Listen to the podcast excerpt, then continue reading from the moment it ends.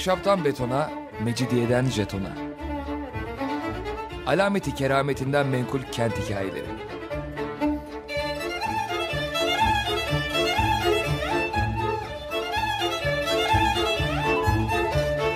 Hazırlayan ve sunan Pınar Erkan.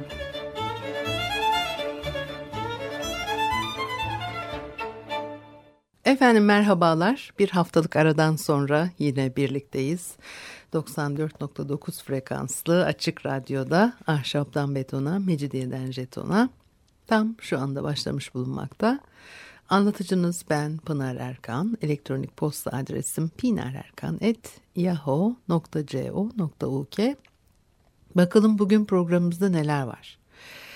Ee, İstanbul konutlarında e, ve e, genel olarak Türklere atfedilen konutlarda ve bina tiplerinde e, ahşap kullanımı hep çok ilgimi çekiyor. Çünkü bu konuda çok az çalışma var. Belki hmm, son yıllarda giderek daha çok araştırma, yayın yapılmış ve de yapılıyor olabilir. Fakat bilgimiz halen bu kadar sınırlı olduğuna göre demek ki az. E, ahşap mimari tekniği masal gibi bir şey.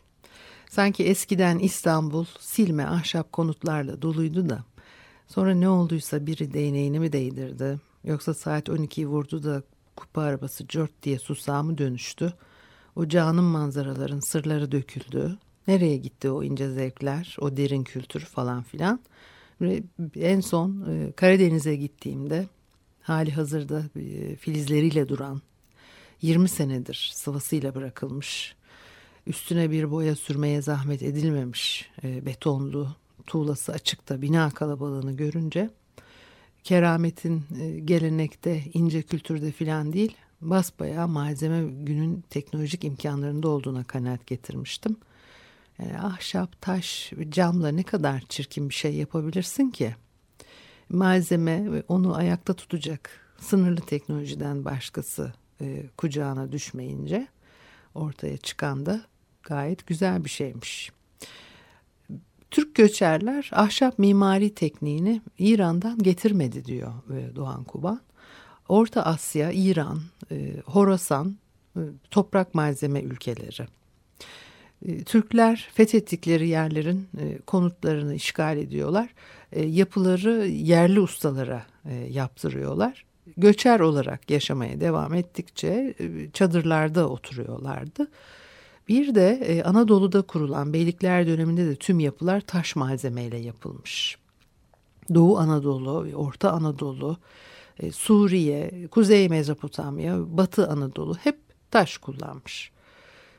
Geniş açıklı çatı taşıyan ahşap malzemeli örneklerden kalanlar Selçuklu döneminden e, o da sadece birkaç camide e, görülebiliyor. Türkiye'deki yapı gelenekleri e, e, Türkler geldiğinde de taş malzemeyle örülmüş duvar. E, örtü genellikle e, İran, Mezopotamya etkisi taşıyan e, tü, e, tuğla örtüden e, meydana geliyor. Bir de e, taş temeller üzerine ahşap çatkı ve e, kerpiç dolgulu örnekler var. Ama dayanıklı malzeme değil bunlar. Dolayısıyla yıkılıp gitmişler. Çok az şey bulabiliyoruz e, bunlarla ilgili. 18. yüzyıldan sonra e, Anadolu'da ahşap malzemeli örnekler e, daha yaygın ki İstanbul'da da öyle olmuş. Bizans devrinin son dönemlerinin Batı Anadolu'daki kalıntıları taş, tuğla ağırlıklı. İkinci Mehmet İstanbul'u aldıktan sonra ilk defa Sarayburnu'nda köşkler yaptırıyor. Bunlar da taştan 15. E, yüzyılda e, ahşap kullanıldığına dair öyle bir net bir veri yok. Çok enteresan değil mi? Daha geçen hafta Rönesans İtalya'sında 15. 16. yüzyıllarda ahşap yapı dokusunun yaygınlığından e, söz etmiştim oysa ki. klasik Türk hayatlı evi Osmanlı İmparatorluğu'nun orta bölgelerinde diyelim 15. yüzyıldan sonra biçimleniyor çeşitli unsurları Orta Doğu'nun eski kültürlerinde de karşımıza çıkıyor. E, Türk konut tipolojisinde göçerlerin çadırı, yurt e, dayandırılan kökenlerden en önemlisi. E, dairesel biçimli göçer çadırı yurt. E, bir de Orta Asya'daki yapı biçimleri de incelenmiştir. Şimdi yani e, Çinli tarihçiler de ilk Çin evi ve tapınakların dairesel çadırdan geldiğini düşünmüşler. E, fakat e, orada bir e, süreklilik görülmesine karşılık e, göçerlerin kültürüyle e, yerleşik Anadolu Türklerinin e, kültürü arasında biraz e, fark var. Türk hayatlı eviyle çadır arasında e, doğrudan biçimsel bir ilişki kurulabilir mi gerçekten? E, Türk odalarının organizasyonuyla e, çadır içi arasında e, kullanım e, benzerlikleri var. Doğan Kuban dairesel çadırla Türk evi arasında doğrudan bir ilişki yoktur diyor. E, tabii e, çok detaylı bir şekilde açıklamış ve bunun sebeplerini sıralamış ben şimdi e, onları size aktarmak istemiyorum. Fakat ikisi de merkezi planlı diye böyle bir bağ e, kurulmaz. O zaman Türk evinin çekirdeği olan açık galerili evin gelişimi göz ardı edilmiş oluyor diyor. Göçerlerin yerleşme sürecinin e, başlangıcında e, çadırlar, evler bir arada birlikte var olmuşlardı kuşkusuz. Orta Asya'nın e, çeşitli bölgelerinde e, toprak ağlarının arazilerine gelen göçer çadırlarını ve duvarlarla çevrelenmiş boş alanlara kuruyorlarmış. İbni Batuta'nın bildirdiğine göre e, Türk göçerlerinin e, kargah dedikleri bir yurtları var. E, birkaç hafta önce has bahçeleri konuşmuştuk. Osmanlı sultanları e, Boğaz içindeki yazlık bahçeleri üzerine kocaman geniş çadırlar kuruyorlardı tek mekanlı e, e, ilkel konut e, birimleri. Çadırlara benzeyebilir çünkü e, benzer çevresel ve yaşamsal koşullara sahipler. Çin kaynaklarına göre Türkler ve Moğollar e, hasırlarla kaplı kulübelerde veya arabalar üzerine kurulmuş çadırlarda yaşıyorlarmış. Yuvarlak çadırın e, steplerde kullanılmak için ortaya çıkmadığını e, başlangıçta Kuzey Asya ve e, Kuzey Amerika'daki yerlerin kullandığı çadırlara benzediğini söyleyenler de var. E, tipi veya wigwam deniyormuş bunlara. Sağlamlaştırmak bir de biraz yükseltmek için altına duvar örüyorlarmış. Göçer çadır geleneğinin e, yerleşik düzene geçtikten çok sonra bile Osmanlı sultanları tarafından e, devam ettirilmesi de yine ilginç. E, ama tabii e, sürekli savaş halindeler, bir hareket halindeler. Dolayısıyla Osmanlı Sultanı öyle tabii sarayda oturan sultan, makbul bir sultan mı? E, öyle bir şey yok. Dolayısıyla e, onlar sürekli e, göçer haldeler. 18. yüzyıla gelindiğinde bile has bahçelerde e, çadır e, kurulması bununla ilgili e, yabancı gözlemcilerin de verdiği örnekler var. Mesela e, Davut Paşa'da o vakit e, ya o zamanlarda kurulmuş bir sultan çadırında çadırın duvarları içinde saraya ait pek çok çalışma odası, e, hizmetçiler için odalar ve köşkler varmış. Ordugah tabi burası. Geniş bir alana kurulmuş çadırlar ve burada da dokumalarla yapılmış e, duvarlardan söz ediliyor. Galan 1672'de anlatıyor o Ta Humayun'u. Ee, bir, bu emperyal bir daire değişik biçimlerde üç farklı çadırdan oluşuyor. Çadırbaşı diye adlandırılan 16 yaldızlı ve süslü sütun üzerinde duran dikdörtgen bir giriş holü, giriş tarafında iki sütun bulunmasına karşılık içeriye doğru sıralanan karşılıklı yedi sütun bir ihtişam duygusu yaratıyor. Sütunların arası dört ayak ve çadırın genişliği 25-30 ayak kadar. Yerde kırmızı bir halı serilmiş, altın ve gümüş renkli ipliklerle işlenmiş, tavanın kenarlarından üzerinde yazılar bulunan süslü perdeler sarkıyor. Yine perdeye benzeyen ipek duvarlarsa tavan gibi süslemeli. Daha sonra girilen mekan 12 metre kadar yüksek ve ortasında yalnızca bir direk bulunuyor. Birincisi gibi burası da son derece süslü. Üçüncü bölüm birçok direğin taşıdığı tonoz biçiminde tavanlı daha uzun bir çadır. Direklerin birbirine kemer şeklinde işlemeli kumaşlarla bağlandığı görülüyor. Bu çadır da diğerleri gibi aşırı derecede süslü. Çadırın dışarısı kırmızı ve yeşil ipekten yapılmış. Direklerin tepelerinde de elma gibi yuvarlak tepelikler bulunuyor. Çadırın bir buçuk yılda 120 bin kuruşa tamamlandığı söyleniyor. Yani çadır var, çadır var elbette. Şimdi bu da Otağı Hümayun yani saray gibi bir çadır o. Yani çadır değil bir buçuk yılda toplu konut yapılır şimdiki zamanda. O zamanın saray gibi çadırı. Sultan çadırlarını daha önce örnek vermiştim. Klavyonun anlattığı Timur'un çadırlarını hatırlarsanız eğer. Hmm, Timur'un törensel çadırı Pekin'deki cennet tapınağına benziyordu. Törenler için yapılan e, geçici çadırlar da ve bazı köşk yapılarına benzeyebiliyordu.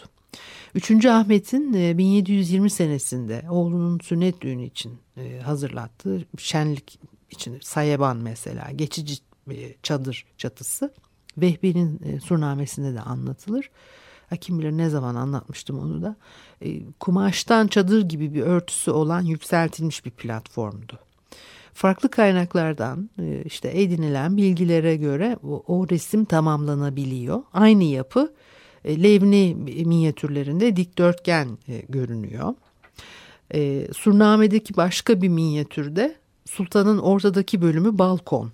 Yanlarda maiyeti için ayrı odalar düzenlenmiş hem de e, sultan kısmının saray, cami gibi e, büyük ölçekli yapılarda görülen klasik maksure motiflerin özelliklerini taşıması da yine ilginç. E, yan odalarla çevrili kubbeli oda politik güç simgesi taşıyan bir mekan düzenlemesidir ve de esin kaynağı çadır filan değildir diyor Doğan Kuban. O zaman iş tersine dönecek burada. Ev biçimlenmesi çadırdan esinlenmiyor fakat özellikle hükümdarların çadırlarının tasarımı hükümdar köşklerinden etkilenmiş gibi görünüyor. Kumaşlarla bir takım benzeri malzemelerle e, saray atmosferi orada net bir şekilde ortaya konmaya çalışılmış veya da konmuş. Bir müzik arası verelim ve devam edelim. Müzik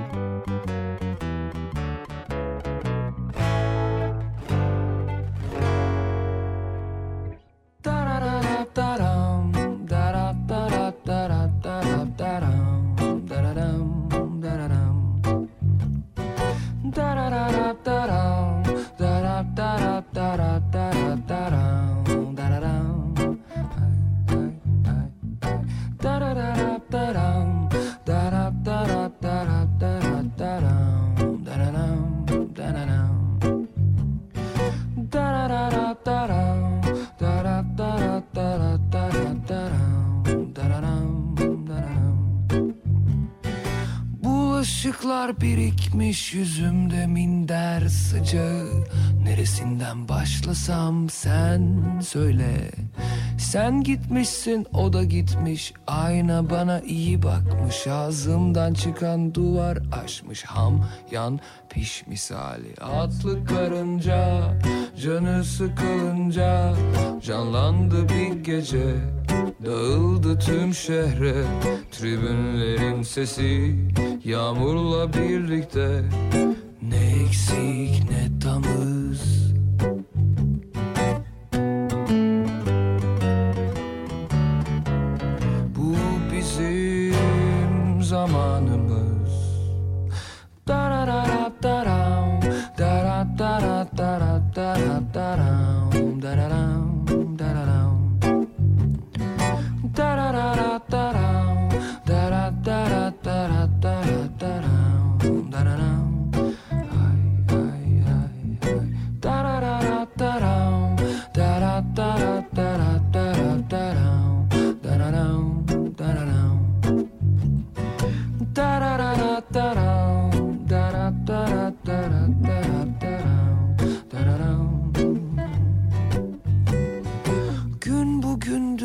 abicim benim yerim benim yanım. Bir söner bin yanarım. Ne de olsa kökü bende. O konuşmuş bu konuşmuş. Eski dostum tankla gelmiş. Komşu teyze dama çıkmış. Öyle şekiller Canı sıkılınca canlandı bir gece Dağıldı tüm şehre. Tribünlerin sesi Yağmurla birlikte. Ne eksik ne tamız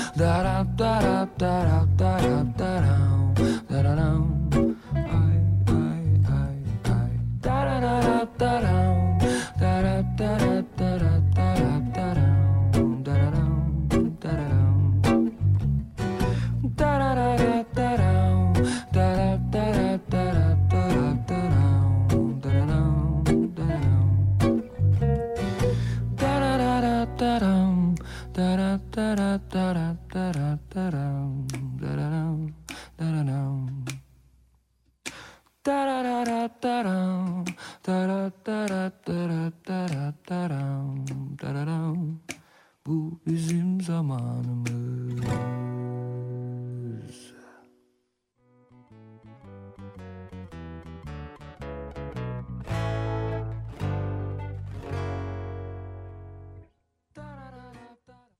Efendim Açık Radyo'da Ahşaptan Betona, Mecidiyeden Jeton'a devam ediyor.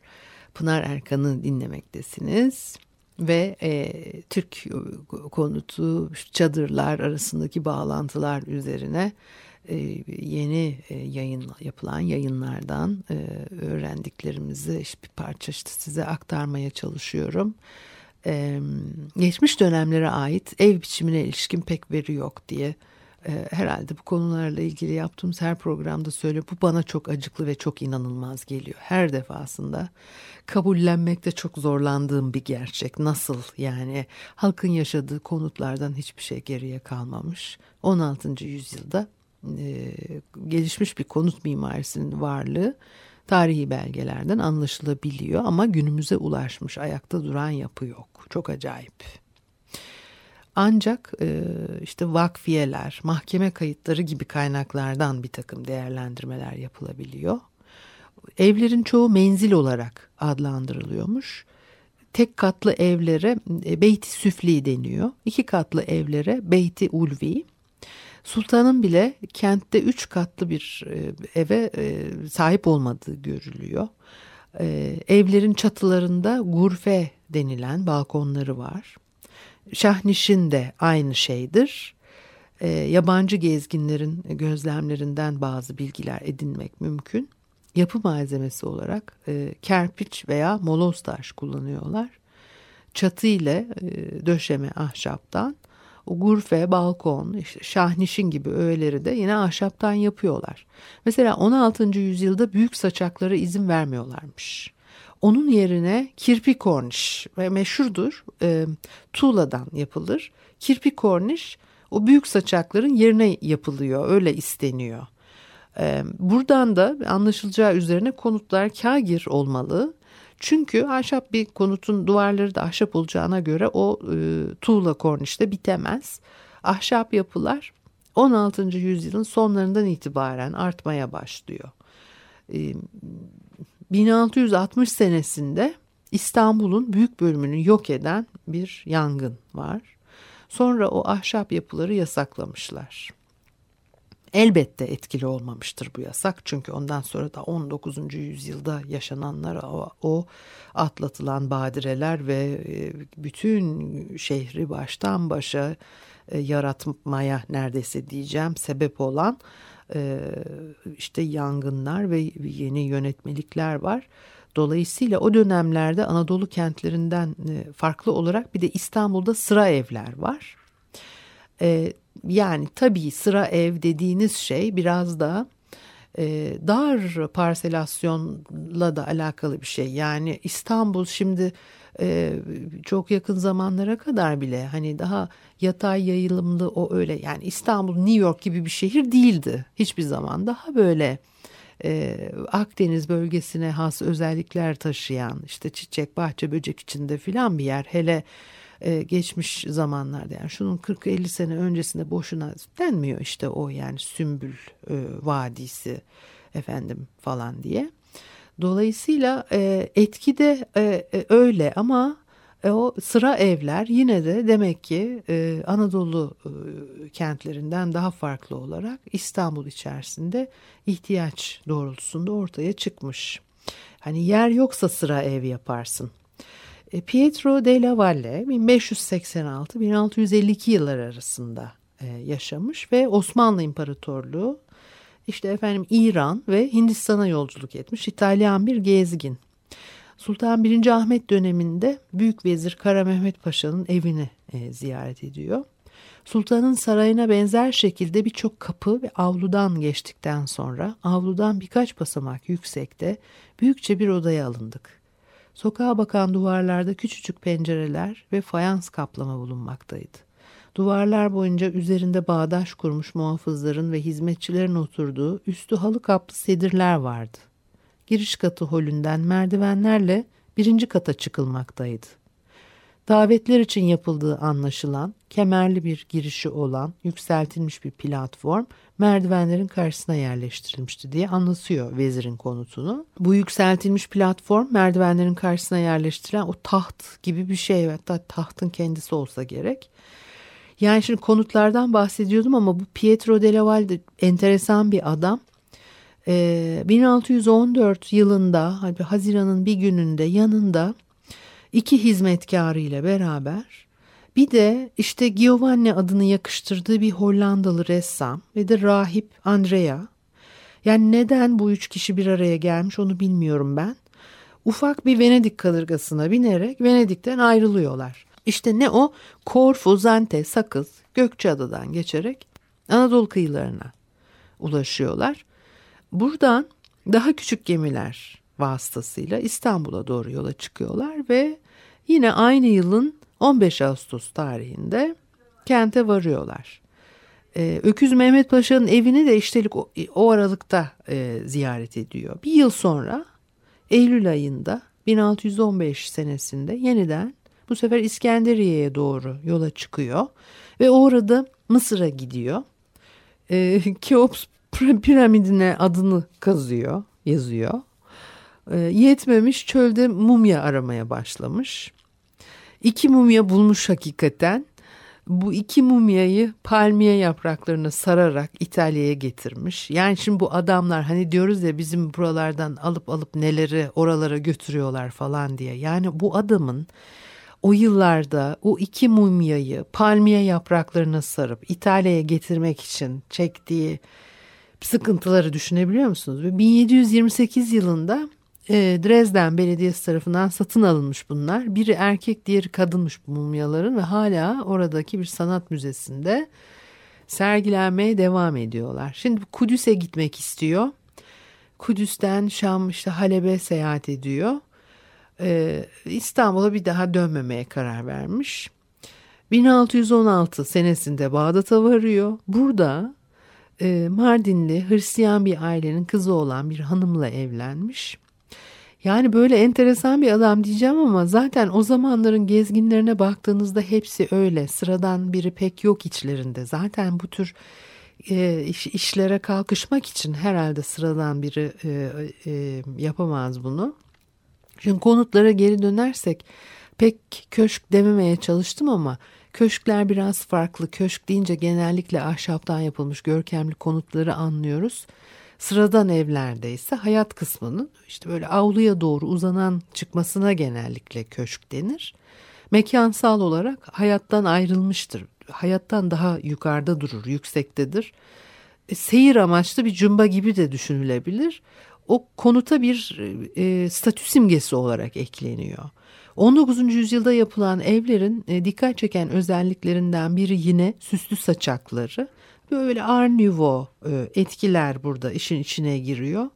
Osmanlı konut mimarisinin son dönemlerinde yine e, gayet kendine özgü özellikleri vardı. Bezemeler, e, batı etkisiyle bile başlamış olsa İstanbul yorumudur hepsi. 16. yüzyılda İstanbul'da düz damlı kerpiç evler çokmuş. Gezginler tabii ki yine seyahatnamelerinde yazıyorlar dar sokaklarda taş, kerpiç, ahşap evler olduğunu, çatıların düz ya da kiremitli olduğunu söylüyorlar. Pencereler kepenkliymiş, e, e, vezirlerin büyük taş konakları varmış. Bahçeler içinde son derece süslü ya da yüksek duvarların arkasına gizlenmişler. Ee, e, mesela 17. yüzyılda Delaval e, konutlarda çıkmalar, balkonlar, çatıları süsleyen çörtenler bunları anlatıyor. Kepenklerin farklı renklerde boyandığını. 19. yüzyılda yabancı bir ziyaretçi şöyle anlatıyor mesela. Yapının büyüklüğüne göre çok küçük boyutlarda oluşturulan ahşap çatkı büyük çivilerle üstün körü tutturulur. Çatı hemen üzerine konur ve kiremitler yerleştirilir. Daha sonra alt kat tuğla ve harçla örülür. Aslında daha çok harç ve birkaç tuğlayla örülür. Taş ustası marangoz çalışırken bir yandan da yapı boyanır. Ee, Evliya Çelebi zamanında da İstanbul'da tuğla ustalarına göre kerpiç ustaları daha çokmuş. Ee, tek katlı evlerin sayısının da yine e, geçmiş yüzyıllarda daha çok olduğunu biliyoruz. Zaten İstanbul tarihinin neredeyse hiçbir döneminde batı normlarında bir kentsel manzara sunmuyor. Bu haftalık da bu kadar olsun. Haftaya görüşene kadar hoşçakalınız.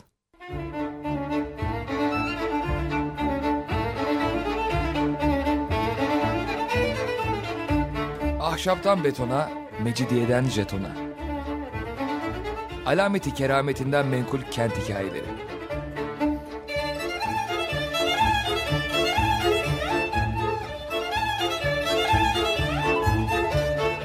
Hazırlayan ve sunan Pınar Erkan.